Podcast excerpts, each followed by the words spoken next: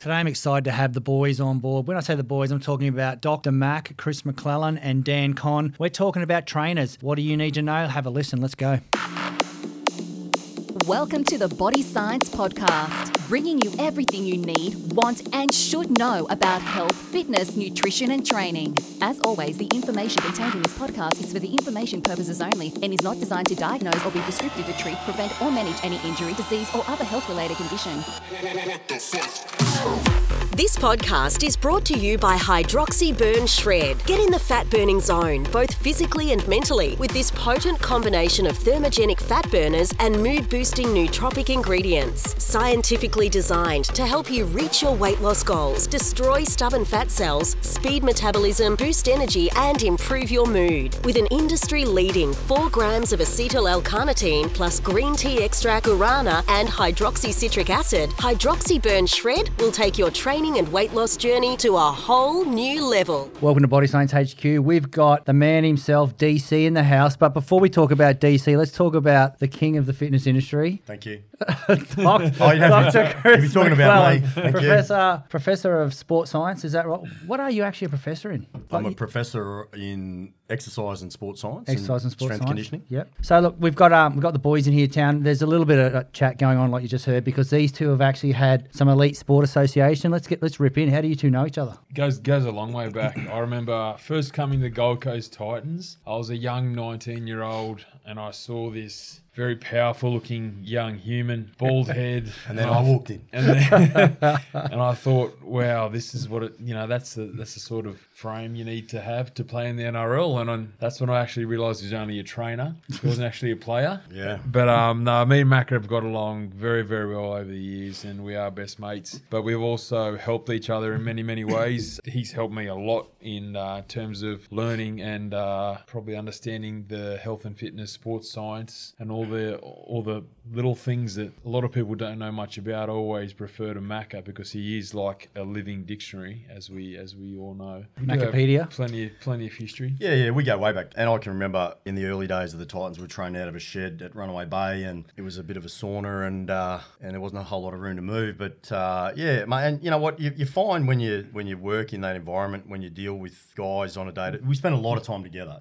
don't we? In that team environment, you see them every day. It's like forty six weeks of the year, year round. You, you know, you're on planes with them, hotels, and and you know, it's a really, it's a great, it's a great thing to be part of that team environment. And you find that there's lots of personalities that you meet throughout your career as a player and as a coach. And there's sometimes you just you just click, don't you, with with different blokes, and, and you end up. You know, I maintain really good relationships with a lot of the players that have come mm. through, you know, different teams that I've been involved with, and you know, you find that some guys have got similar interests. Like you know, DC's obviously got massive interests within the health and fitness industry and has kicked on unbelievably well with all of that.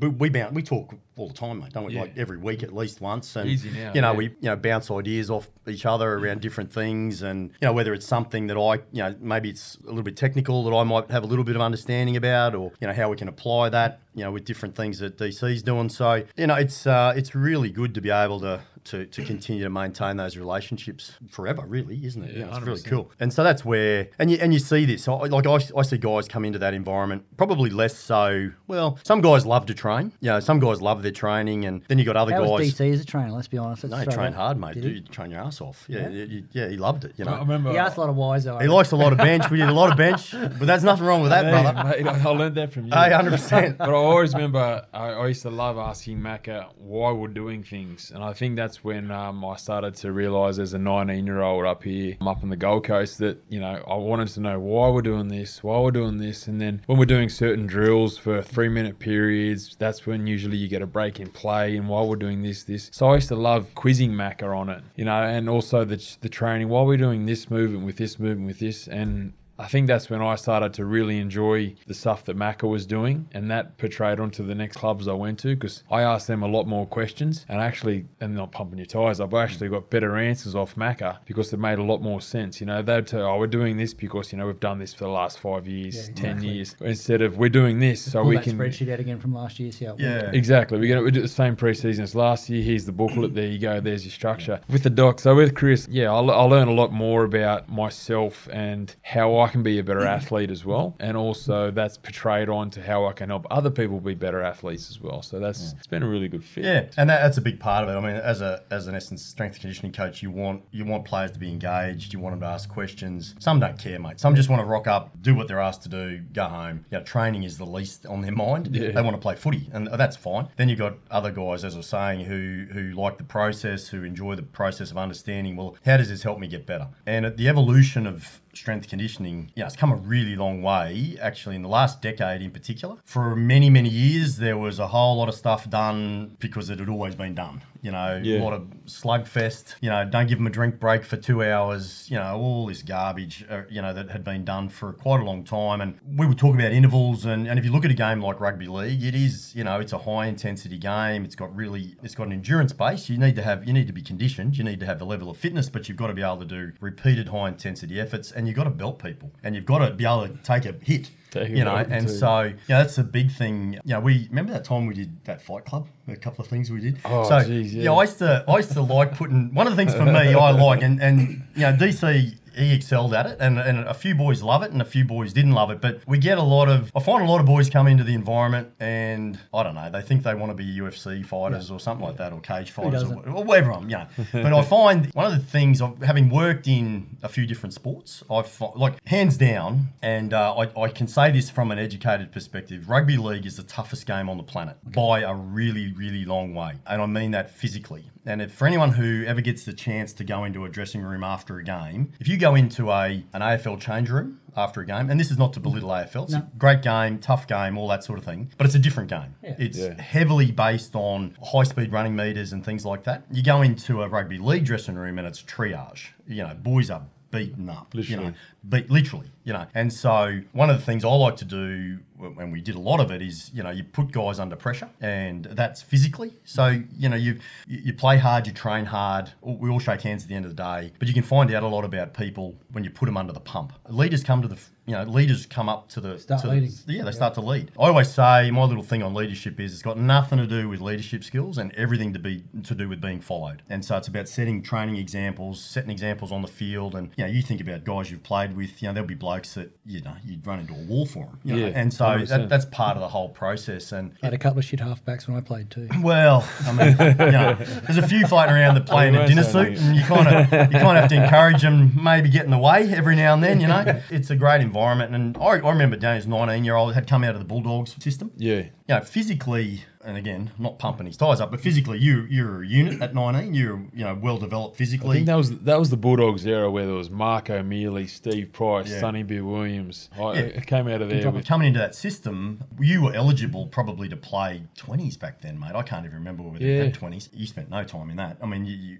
you know stayed in the top squad and played in the in the NRL and that sort of thing. So, and you can tell, mate. You can just tell when you know certain guys again have a have a common interest interest in their training, and we come back, you know, coming back around to the fact that you know ask questions about what we're doing on a day to day basis, and I, I'm wrapped if I've got guys asking me why are we doing this, and I can say, well, this is why we're doing it. Happy days, you know, and that's a that's just a, a process that we we really look for. So you mentioned a lot of change in training over the last ten years, like S and C. Mm. What type of things have changed? Well, the game's evolved, mate. You know, things like things change, like the interchange rules change, different rule changes. You know, the game evolves with strategies like the wrestle had come in, and and you know that's evolved the game around rule changes, and again the interchange and things like that. So what you need to physically be able to do changes with that. For example, back in the day, remember Super League days when there was unlimited interchange? It was run, it was basically run on, run off, right? You could run around at 125 kilos, big boppers, flog blokes. and just yeah, absolutely. And it was just a power game 101, right? So that changes. You can't run around. You think about how many guys now in the NRL at 120 kilos plus. There's not very many who do big minutes. There's still some big units, don't get me wrong, floating around, but they're not playing 70 minutes. Effectively, anyway, Effectively, yeah. yeah. that's right. I mean, Yeah. and so we have to prep them for that. So whether it's what we probably consider traditional fitness training or aerobic fitness versus that repeated, we call it repeated sprintability or that repeated bout effect to be able to back to back do high intensity efforts. And you train by replicating that on the training training field. So, you know, back to back efforts and good old Malcolms and all these sort of things that we do, looking at high intensity intervals time wise. Because we know, right? You know, a set of six goes for a certain period of time, right? When you're defending a set of six in rugby league, you know that you've got 60 seconds or 70 seconds of back to back high intensity efforts. You get the ball, you get a little bit of downtime. And so that's, you know, that's why teams, that's why ball retention is so important. Not for this to be a rugby league lesson, but, you know, if you turn over the ball and don't complete your sets and you keep giving the ball back to teams and you defend all night, Yeah. it's a long night, long. you know, and you run out of gas really quick. And then if you do get the ball, you're so, you're cooked. You can't, Yeah. you know, you can't get out of your own way. That's how we train. You know, you have to train to replicate that. And in the gym, you know, you've got to you've got to be able to put shots on. You've got to be able to take a shot. And we see them all the time, mate. You know, the classic thing looks like Tarzan plays like Jane. You know, we see that a lot with guys who have unbelievable physiques but can't get the job done. You know, because they usually get hurt. And one of the things I've found is, you know, guys that run around who do who are ripped to shreds and are look you know look like they've just come off the cover of a magazine. They don't take the bumps necessarily as well as a Mark O'Meley or someone like that who may not have the perfect physique but can take can take the punishment, you know. So it's a bit of a fine art to, you know, balance that out. The thing is though, and the thing I have to always say to boys is we're not we're not bodybuilders, we're not crossfitters, we're not anything in between. We've had a podcast on this about keeping the main thing the main thing. And our main thing, if it's that. rugby league, it's rugby league. If it's CrossFit, then it's CrossFit. If it's AFL, then it's AFL. We might do little things here and there. We might go and do a CrossFit session. We might go and do something on the beach, or we yeah, you got to mix it up. Variety, You yeah. got to have variety, or everyone goes stir crazy. But bring it back to how does this how does this make us better? Because if it's not making us any better, you know what are we doing it for? You know, Yeah. Simple as that. And so they're the questions that we, we sort of ask, and the professionalism around that, and science has come into it a lot, and Do you reckon science has played like a massive role now to how it's changed I think uh. I think it's informed us a lot, mate. Yeah, Yeah. around just how what we know. So the early days of re- yeah, the recovery yeah. side of it, mate. Ma- ma- mainly that where we, we can quantify that. And I don't know if you remember, we used to do all the spit tests and stuff at the. Titans, and so my PhD was with rugby league players, and, and we looked at salivary measures, and we would give finger prick blood samples, muscle damage markers, and that sort of stuff. So we now know a lot about what the consequences are of a game, so what the physical toll is. And so I published some work years ago now, but one of the things that was most telling was that if you look at muscle damage markers in rugby league, and if you look at a, a measure called so creatine kinase is a is an indirect marker of muscle damage. So it takes five full days after a game of NRL to come back to normal. Is that right? Five Yeah, days. five full days. When you're thinking about travel, turnaround times, if you get a short Friday night game. you get a Origin. Origin. You go, you go, you play Sunday night. You got to play again a Sunday Arvo. You got to play Friday night. You are bashed up. Don't put your money on the team that played Sunday. Yeah, and this is what I used to always Hey, say. You know, sci- bit of science well, in that, I there's, think. there's some of science in teams. Well, here's one for you.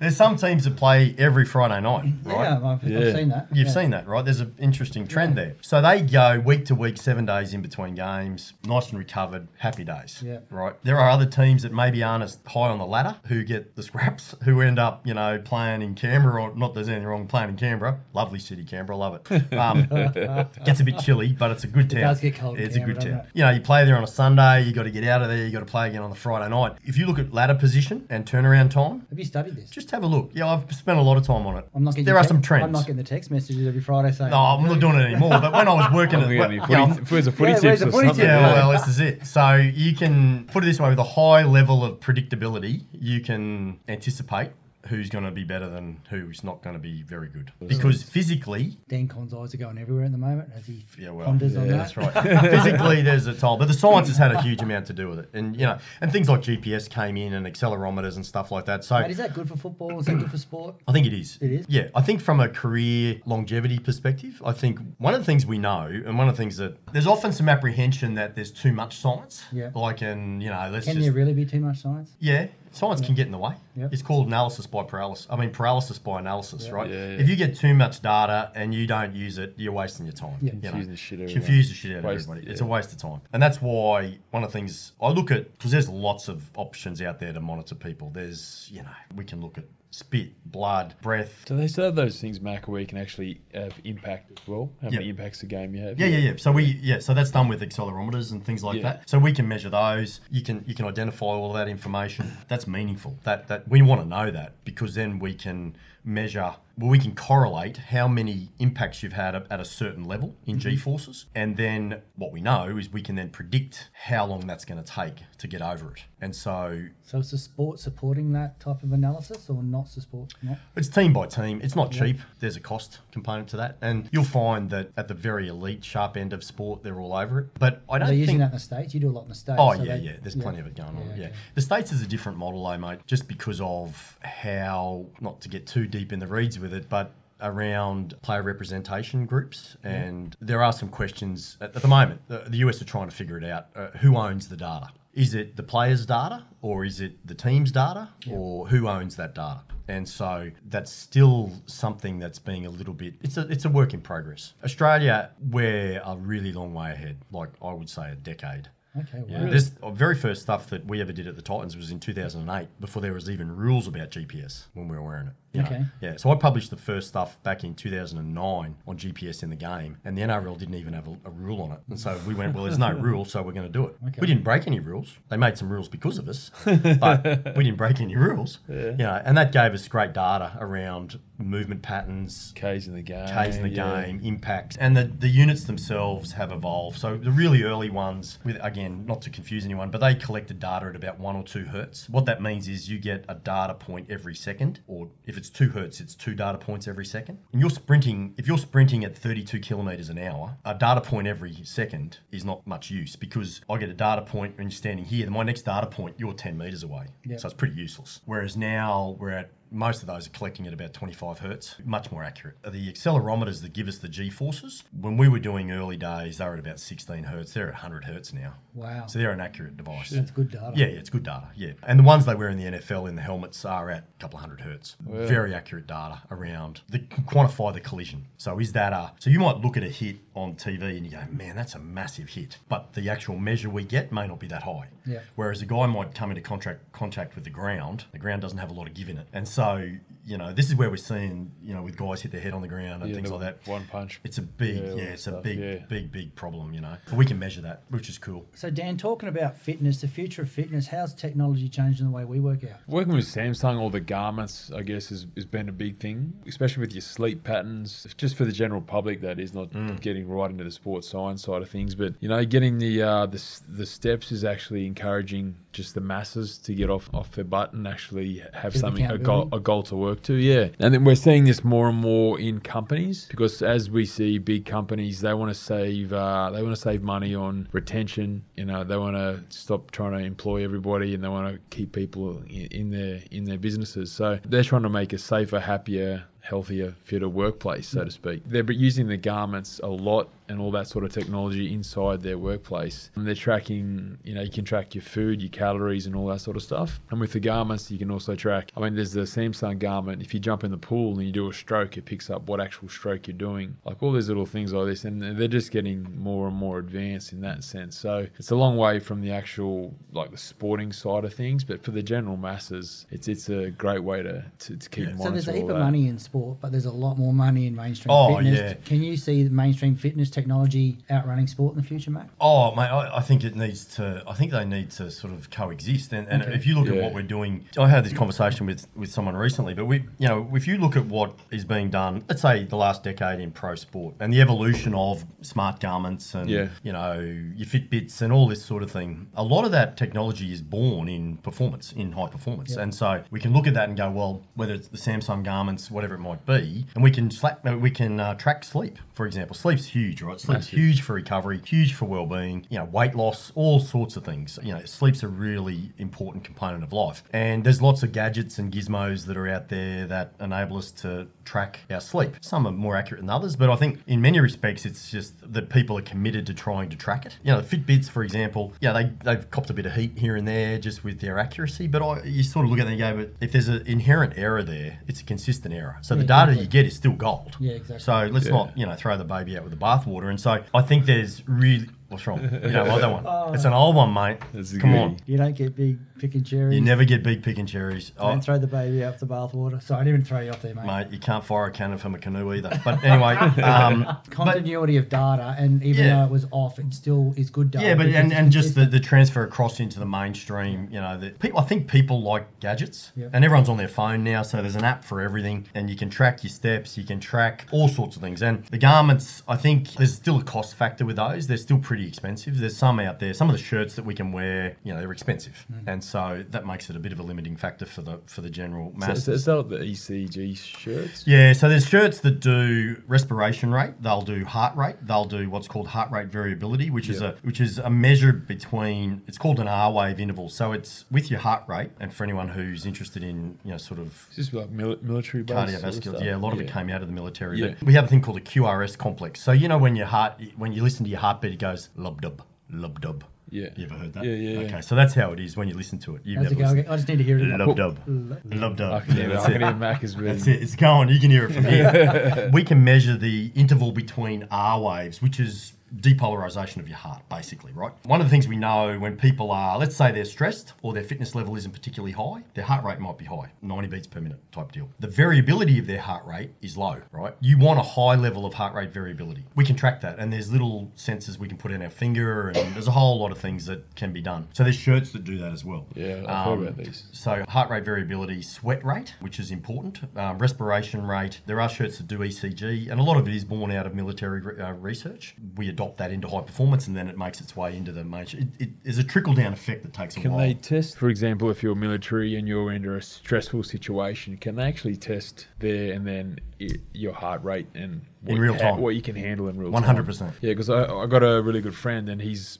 ex SAS and he's really, really high up. He's got five brothers in the SAS. Talking about this technology you can wear out in the battlefield and also picks up where you are. So if you're somewhere in the battlefield and no one can find you, they've got a sensor that can track you.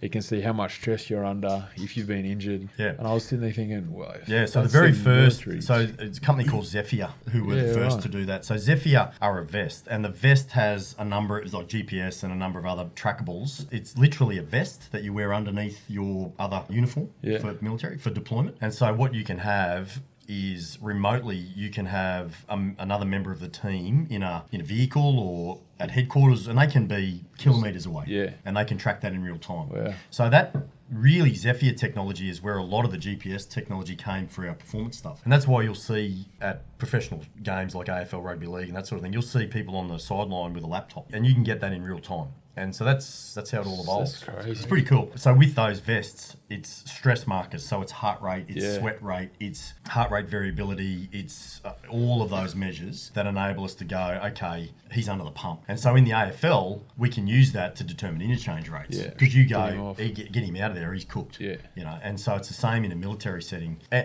law enforcement, all of those types of Wow. scenarios where you can go, look, this is a really high stress situation, and literally, you know, when they're when they got contact with other people, wh- whatever, you know, whether shooting at people or whatever it might be, I haven't got the terminology right, but when they've got contact, then you can identify how people respond. That gives you a lot of information, and then the other side of that is the subjective side. So it's the the psychology of that, and the okay, we can measure all of these physiological parameters pretty easily now very accurately and you know very precisely. And then there's another conversation around individual interpretation of that. So some people will have those really high heart rates and everything but on the outside ice versus someone who perhaps doesn't tolerate it so well you know drops their bundle and so that's where i'm not a military expert but in terms of if you're going to make decisions about who you go into battle with you want to know Yeah, how they're going to you know tolerate these high set, uh, stress situations and it's all measurable So is there a correlation with all that sort of stuff with mental resilience and what we well, see all the physically. physical stuff? Yeah, I, I, I actually think it's trainable. I, I think that you can certainly improve resilience. But you think about it. I, I think about, like, if I put into a sporting sort of scenario, I look at individuals who are just tough. Yeah, some blokes, they don't look they look like an accountant. You know, they don't have a particularly. Nate Myles. impre- Nate Myles. Take Nate Myles, for example. He's probably not listening to this, but that's all right. So we'll bag him. Yeah, we get but him. you look at a guy who, he's got a dog's body, a massive forehead, champion bloke. Like, But Love but, he, him. but he actually wears a helmet, you know, full time. God bless him. I think it's trainable, but I don't think there's a direct correlation. I think that some individuals will just eat that up. the, Yeah. the, the, the mental toughness and the mental resilience is you just keep bringing it at me and it's, I'm going to be all right. Versus the individual who drops their bundle psychologically, perhaps under extreme physical. It could be environmental sort of scenario, physical scenario, and they're like, they just tap out. Get me out of here. A question that probably mightn't be science related, but do you reckon people are born with a level of mental toughness? Yes. Or do you reckon they develop? Yeah, the old nature versus nurture. I reckon, and again, just my own personal Yeah, opinion. yeah. I, I think it's mu- a, a lot more how you're born. Yeah. I, I think it's a lot And more what you in- go through. Yeah, and Yeah. what you go through is it, it sort of sends you one way or another. I totally agree with I, that. I think some people, again, you look at different people that have come into your life or people you played with or you know different scenarios, and Yeah. you just go, I don't know what it is, but unbreakable. Versus some people aren't. You're going to see in their eyes that Um, You can just tell. Yeah. Oh, that's why I like you know footy. That's why I've spent a whole career in, in football codes with, with men who belt each other, like you know combat collision type sports, because you can't hide. There's nowhere to hide. You, yeah, you know, find out a lot about people when they're under the pump. So just playing on that data aspect where we're at, obviously the army's doing a lot, you said, and sports doing a lot, heading into fitness. So obviously we need to look at concepts. I, I really want to talk about the future of fitness if we can, and obviously we're going to have like Robo Trainer in the future. If we get all this technology, we 3D can, platform. If we can recreate technology, we can recreate concepts, and these watches will be our personal trainers. We'll have a hologram of Macca. Yeah. pop So we'll be come down to you know, like the DC Mac app and which one do I like best and that type Yeah. of thing. What type of things do you think, you know, 10 years' time, and obviously you may have come across some of this information in your chats and you can't say certain things, DC, but Mac, from a point of view, science point of view, what type of things are going to dictate what I do in a day based on what I'm wearing or what I'm holding? Or, You're know, you guys are doing some serious data in sport and the army's doing, I mean, that everything gets commercialised at some period. Yeah. Yeah. If you're a trainer, you've got to wonder in the future, like, I mean, I guess uh, from what I've seen happening with certain companies is trying to develop ways to one-on-one coach people live. There's a few apps coming out now. One's about to go to market, which is pretty exciting. It's being picked up by uh, the Australian Athletics Committee, the actual Okay. entire Yeah, Olympic yeah. Committee, and you can actually coach one-on-one live, give the people live exercise exercise examples on the screen, and you can coach them one-on-one live up to six people, or you can up to a thousand people. Therefore, you bring in social media. they're wearing a headphone of some kind. no, they're live on your phone, apparatus, or computer, whatever it is. Set it up in the gym, home, wherever it is. And then you think, well, if you can do that for training, you could probably do that for a social media 2,000, 10,000, 100,000 people session. And then you could do it for an Are You OK charity session. So there's all these little bits and pieces coming out in technology now where you can coach in a more personalized way. I think that was really interesting because you could, there's a, lot of money to be made in that if you get that right. A lot of people have tried to do it. It's, it's not like Facebook Live or anything like that. There's so many different elements to this of what I've seen, and that's that's going to come out too. And I think that's going to come out really big in the sporting industry. Because say, for example, Mac has got 20 guys to coach individually. These guys are all different. Obviously, they've got different attributes and skills and whatever. He can set them a program and go back through and in fast time look through, make sure they've done their program. So say if you're teaching an RTO course and Mac has got, you know, he teaches courses, he can actually go back through and make sure they've done their prac and done all this sort of live sort of stuff. So it's uh, in that regards, it's, it's it's changing in that form. And how much do you think AI will, artificial intelligence, Mm. will play a, play a role in that? Because obviously, if we're tracking sleep and we're tracking, what do you say, respiratory type Everything. Yeah, issues, yeah. we're tracking um, sweat, we're tracking. So you, you get up in the morning, watch goes, whoa, not a good night. Let's not train this morning. Let's train at your optimal time is one o'clock. Like, is that type of shit going to happen soon, or is that where it's? Mm. Oh, we're there with We're that. there? Yeah, they're- Yeah. that's already there. I think AI is huge, mate. I think, and, and that will continue to evolve. And the hologram thing is not not a quantum leap, Yep. you No. know, away from where we are. I think that all of what DC said is is absolutely really close. In fact, really close. But also, talk about closing the loop, right? So, supplement company, nutrition, training, lifestyle, well-being, all of these things. Whoever can get in front of, and I know it's very Well, topical at yeah, the moment. you look at what Amazon are doing Yeah. with the way they're reordering. You look at what Facebook are doing with your phone, understands where you are, and tells you Absolutely you're going right. ten minutes to your destination. You go, I didn't fucking tell you where I was going. How do you Yeah, know I'm going yeah, there? it's You know, kinda scary. Like, yeah, you start Yeah. putting all that together. Yep. And that's where I think there's if we look at wearables. So okay, I've got I've got a wearable technology that that gives the device, well, cloud or whatever it is, certain information information about my physiology, then that can then be automated to influence a whole range of things. What I order that goes into my fridge, you know, versus, uh, you know, so the nutrition component, supplement component, so personalised nutrition, personalised supplementation, the Greg Young version of supplement A versus Chris Mack versus DC. There might be a slight variation of 5% in some of the ingredients. I mean, that's, you know, as well as Yeah, I do. We're, yeah. well, you're already there with that, you know, and then into training, and then so okay. In terms of there are certainly things at the moment like the heart, heart rate variability is a big one that identifies okay, your heart rate variability is high or low, and so you maybe should do less or more today, or this, that, and the other thing. The catch with that from a training perspective is, as a trainer, I may or may not want the client to see that. You know what I mean? So because there are times when it's okay to be tired, it's okay to be fatigued, and we talk about plateaus, and we talk about you know Yeah. you know, keeping people progressively overload and getting results. And I say this to a lot of boys because we've had a, you always get a few blokes in squads who, ah, Macca, I'm tired, you know, Yeah. I need a day off, mate. We're not going to do that, are we? You know, got fitness today? You know, not mentioning any people, Mark Minichiello. But anyway, I love He's him. still in the UK? He's a good mate of mine, Minnie. Yeah, yeah, yeah. Yeah, he's a good lad. Minnie, do- Minnie loves his training, but he also hates his training. But anyway, you know, there's certain information, it's certain times when you want people, it's, and I'll say, it's okay to be tired. We're not playing on Sunday. You know, you're going to get three days off, mate. You got four big days and then you got three days off, whatever it might be. And so that's part of individualized training, right? You can't feel a million bucks every day of your life. It's not realistic to expect to bounce out of bed every day, right? So I think this is part of an ongoing education that comes in with the te- technology that says, okay, yep, this is your current status today, but this is why, and that's okay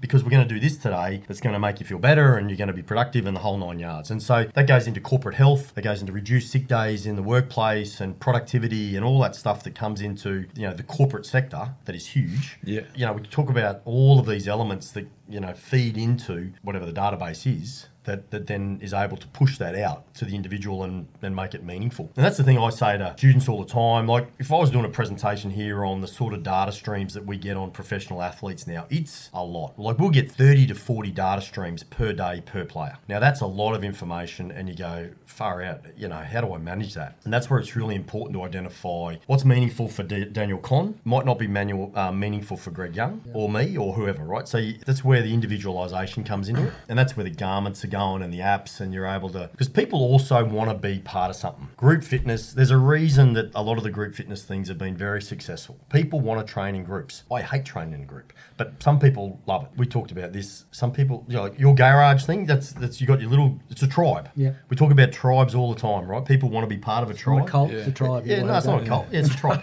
so all of this can lend into, you know, let's say you're training at the local gym and you want to do a workout of some sort. You don't want a PT necessarily, but you may be looking for someone else in the gym right there, right then, at that time, who's interested in doing the same workout. I mean, we're already here with this, and you can Yeah. you can locate someone and they go, you want to do a sprint session or some cross training or whatever it is, and you go, yeah, let's do it. You know, and so that's a really cool component of you know where we're heading with this thing. I was speaking to a group with Garmin and Apple who own all the data. Do you know who owns all the data from the Apple watches? Apple.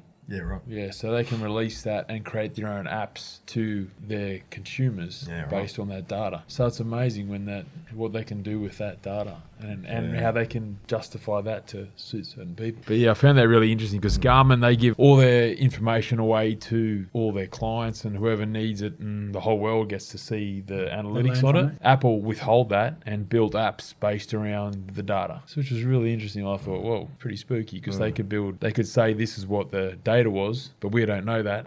But here's an app that's going to make you better. The connected club is where it's all heading. Like you talked about group training being. really Oh yeah, I think that's already happening, mate. I think the connected clubs. Are, I I mean, I'm not involved in any clubs as such, but uh, you know, DC's got a few more links within the mainstream commercial fitness industry than I do. But as far as I'm aware, that's that's happening. I can tell you from yeah, hand, hand on heart, the variety is is the biggest thing. I mean, being involved with F45, Orange Theory, Anytime Fitness, whatever it is, they're even Anytime Fitness, who is a 24 hour gym, they're trying to bring in that group training aspect. They're all trying to do that sort of mm. stuff. So it's interesting because people, as much as they want a group train, they want variety. So that's why when Class ClassPass came in, it was such a success because people would go boxing one day, yoga the next, do something else different. So all this variety. So the one-stop shop thing, I think, is going to be something of the future where you mm. can go there and you can Macca can jump on the bench press and Greg you can go underground Every and do day. his dungeon, and I can go and jump on the boxing bag and Backing just I come out the wrong end of that one, didn't I? I can go down the dungeon. down the dungeon. Nah, there's nothing wrong with that. Nah, Nah, the but- guys who lift heavy went down the dungeon. Because Get you like lifting mate. heavy, don't you? I do like to train heavy, Greg. How heavy are we talking, mate? Huh? Mate, I still roll. I still throw around a fair bit of freight. of For an freight. old guy, you know, I, I still lift pretty heavy. What What are you uh, deadlifting at the moment? Mate? Oh well, we I don't go over. I don't for reps. I don't go any heavier than about four or five plates aside. I'll stick with four plates aside because I can't. My, I'll blow out my lower Can't back. throw it out. Oh no, I was just saying I do that in my circuit training. Yeah, I know you do. Did that. But so you know, I like to train heavy. I, I still, but I train like a bodybuilder. I don't. I don't train like a powerlifter. I train like a bodybuilder. So I'll, I do body parts. I like doing it that way, and You're a smart guy. Why do you train like that? Why do you like that? maybe I'm a closet bodybuilder. I like to. Uh, no, no, I'm all about hypertrophy. My, Yep. I like hypertrophy. My thing is, you know, muscle mass development. You know, I'm doing a lot more in the physique science world these days. Uh, you know, comps and comp prep and things like that as well. And when it comes to training for me, and we talk about variety, I, I could. I don't really need a lot of variety. I'm I'm someone who I could eat the same thing every day, every meal. Doesn't worry. I'm a pretty simple cat, you know, in that regard. So How is Bruce? My, my- yeah, he's good. He's, He's killing good. it. He's way more popular than me. Get But- him on at He's the at my- Dr. Mac. the Dr. Mac, Yeah. Brucey, he's a very cool cat. Yeah. Anyway. when you when you do physique, like what is it that interests you with physique? I, I like specificity of training, right? What I kind of don't, myself personally, I don't necessarily Is that like. the research background? No, I just don't. I, I think, okay, what are you training? Are you training to, do you just want to work out? You just want to sweat? Or do you want to lose fat? Or do you want to gain muscle mass? What, what do you really want to do? So if you just want to sweat, right? If you just want to have, you feel like you've had a great workout, got your heart rate up, whatever, right? And a lot of people want Yeah. that, then you might go and do one of the Group classes, group something. classes Yeah. or something, you know? And that's great. And that's, a lot of people like doing that. For me, exercise is like yoga, right? It's my Looking meditation forward to time. this. Ah, okay, yeah. No, no, I'm not a fan of yogi. Yeah, you know I know that. I was wondering But- where that was going. And the yogis of the world, all- full respect, but I have my own perspectives on right yoga. But anyway, You uh, actually did some yoga research with an elite team, didn't you? I did. Cut to the chase.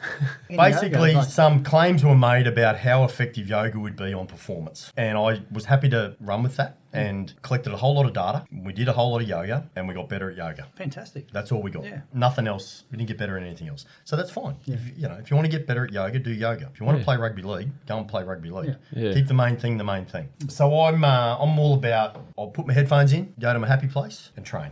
Is there music playing through those at the time they're on? Sometimes Probably it's just the game face. People leave me alone. You know. You got headphones on, don't go. You know, I, I don't. I'm not the most approachable looking guy, although I'm very approachable. I'm specificity. So, like, if you want to put on muscle mass, you train a certain way. So, if you want to get get a lot of hypertrophy and put on a lot of muscle mass, don't go and do group fitness. Why? Because you will not necessarily hit whatever the targets are that you need to hit to develop muscle mass. And we've talked. We did a whole show on that. Same with body fat, right? If you want to lose fat, then you need to achieve certain things in terms of caloric expenditure and heart rate and all that sort of stuff. Now, if you're in a group fitness session that is a uh, fitness session that is self-paced, and I'm not, and I'm pro group fitness, don't get me wrong, but for specificity of fat loss, maybe it's not perfect. The more effective ways of losing fat are the high, excuse me, the high intensity interval work. But again, what I find with people is that a lot of people don't really know how to train. Mm. You know, when I say to someone, okay, we're going to do treadmill sprints or something, right, or sled pushes flat out or whatever, they don't necessarily know how to take themselves to the end of the road, and so they might only end up at ninety percent. But they, go, geez, that was hard. I, you know, I tried really hard, and I'm like, yeah, but you've got petrol left in the tank. You know, when I say hundred percent, I mean you fall off the bike at the end of it. You know, like, and for the really effective fat loss with high intensity intervals, you've got to be at hundred percent. If you're at eighty percent, it's three quarter pace and you're not going to get there. So you're better off just turning your legs over at a, you know, 70% of heart rate max and just eat up the calories, you know? So I think it's a balanced thing. And so again, I, I would say to people, what do you want to do? You know, uh, general health, happy days. You know, go and do exactly that. A boxing session, a yoga session, a group fitness session, a weight session, whatever it might be. Lots of variety. You will feel great. You'll get good workouts. You probably won't necessarily lose a lot of fat. You probably won't put it on- any on. You know, you might not get massive changes in your physique versus if we target a certain type of training to you know, zone in on fat loss and we'll rip some fat off you. But that, you know, it, there's a nutrition component to that. And Yeah. then we, you know, there's another whole conversation around It comes back can- to also your, your, your goal setting and what what, what what you do to make yourself happier. Mm-hmm. Is it physique training? Is it Yep. group training because you're training with mates? Yep. So it comes back to again the the simple version of what makes you happy and how you're going to do it. Yeah, because I mean, there's a big difference between competitive athletes and versus people who are doing good things, exercising for their general health. Yeah. Yeah. If you're if you're in the physique science and you're a physique competitor, well, you're all about you've got to throw on muscle and lose fat. Hell That's yeah. different to exactly what you just said. I, I want to train with my friends. I want to have, and I think it's a good thing, have a social component to it. You mm. know, get out, get about. You know, get outside, do some different workouts. Like lots, you don't have to be in a gym every day of your life. You know, so you Yeah. can mix it up really nicely. Particularly in you know in this part of the world, the weather's great. You know, lots of good places to train. Go down to Currumbin, smash the stairs, go to the beach, whatever. You know, there's lots of positivity there around that. I, I love that the fact that you've got the masses who we can, you know, set goals for in the wellness space. Yep. And then you've got the elite where Yeah. you, you can talk to in that language. Yeah, yeah, absolutely. And they're they're very different in terms of what their goals are. And I say to people, like the big thing with training is I, I say, well, what do you want to do? Or what do you what don't you want to do? And they'll go, man, I do not want to run on a treadmill. And I go, well, we're never going to run on a treadmill then. You know, we're going to do something else. You know, like because if you say to people, if What do you want to do? Yeah, yeah, because if people, if people, if you just go, nah, sorry, the only thing you're going to be able to do is treadmill, they're not going to do that. Yeah. You know, it's boring, right? You know, you can, you just mix it up. Spin sessions, you know, you do your different type of group fitness, and there's a few of those about now. Yeah, that's good stuff. I, I think as long as they're doing something, you're in good shape. But again, the, the, the different group, sort of in the in the physique competitive world, the bodybuilders and the you know the bikini competitors and that sort of thing. They're all about the the physical component Yeah, of what fat can loss and muscle mass. Yeah, Yeah. yeah, yeah. And you Yeah. judged on it, so that you know. Yeah, exactly. You're not going to get there if you haven't put it in. Well, that's right. heard you say the hammies are the new glutes. Mate, I've, Yeah, been, man. I've been working on my hammies. Yeah. Flat out. Hammy's uh, so in the in the in the competitive world of girls and bikini, yeah. I mean, we've the Olympia was on only Just recently. girls? No, no, no, Males too? males too. Okay, thank Although you. Although there's certain th- exercises that I would not like to see you doing. Is that the Nordic? I don't want to see you doing hip thrusts Oh, mate, for I've- your glutes. I've done a few I know. recently. I imagine you might have. We'll have a counselling session after this. We'll talk about that. Greg, you're not thrusting, are you? No. No. I'll give you ten other things to do for your hammies, so I don't have to see you thrust. But that's Mate. I've listened to that. I listened to a podcast about the Nordics and different ways you can move the hemis. and- Yeah, the glutes and the delts are important, but it's a balance thing. So moving forward, guys, we have to finish this. We're nearly an hour. Where's this all going? Macca, what, what are your thoughts? Mainstream, I think, is going to be continue to be influenced by uh, the performance sector. So a lot of the technologies that are born out of the high performance are making their way. It's we're already there. So we've already, I mean, we've covered a lot of territory in the last hour, but I think it'll continue to evolve. And and as we've said several times now, different ways to engage people to improve their health, their general health and well-being, physically, mentally, all that sort of thing. I think they're all very, very positives. And finding, I think the the thing that will become available more and more is access for people. I think that Yeah. there'll be less because some people find gyms really intimidating, right? Yeah. And so not everyone wants to walk into the local gym because they're not confident. And so if you can team up with some other people who are maybe pretty new to the environment and you can go into a foreign environment and do a workout with make friends and do all that sort of cool stuff, then I think that will improve compliance and, and uptake and the knock-on effect will be better outcomes for the health and fitness sector, but also for the health sector to remove, you know, chronic disease and all the stuff that, you know, continues to evolve, metabolic disease and obesity and you know, we got we got plenty of issues in the health sector. Yeah. So and if we can engage with some smart wearables, whatever it might be, and people love a gadget, right? So there's never going to be a doubt that there'll be more and more gadgets. Yeah. I think it's access. I think there'll be increased access for everybody as we move forward. And Dan, the good thing out of this, and according to Lifetime's research, 75% of customers who engage trainers do it because they love the relationship with the human. And that is actually another factor, really good one to finish on. You, and this probably goes back to me and Macca right from the very start when we started this conversation. You stick to people that you sort of gel with and that you want to work with. And I know for a fact that all the people, doesn't matter if it's a crappy gym on the side of the street, if there's a good trainer, I'll come back mm. because they feel comfortable. So it's again making it accessible for all the masses out there. Your gadgets are great. Technology is going to trickle down from the high elite coming to, into the masses. But there's a really big thing now coming through on training trainers, not just to be trainers, but to be personalities and being able to read people's behaviors because that's a really important thing. That's another whole podcast, I think, around the education. I think that's a really important um, podcast we should do. Yeah, because turnover of trainers is enormous. Mate, it's Um, massive. And, and that comes down to how they're trained and their suitability for the sector. And it's all about interpersonal skills and, and developing that rapport with people and being able to communicate and, and finding that niche with an individual. So, what makes them tick? Why are they here? What do they want to achieve? And then you could find a you could find a trainer that doesn't have a personality, or you could find a great personality and make them a great trainer. yeah, it's That's good. probably a good note to drop off on. Cool. Big one, boys. Thanks for coming in. I really appreciate it. Having- we've been talking about you two coming in and having a chat. I'm glad we touched a bit of The football. A team days in the house. stuff. Hey team, Look forward to Nate making his comments. Oh, I'm going to send that straight to him.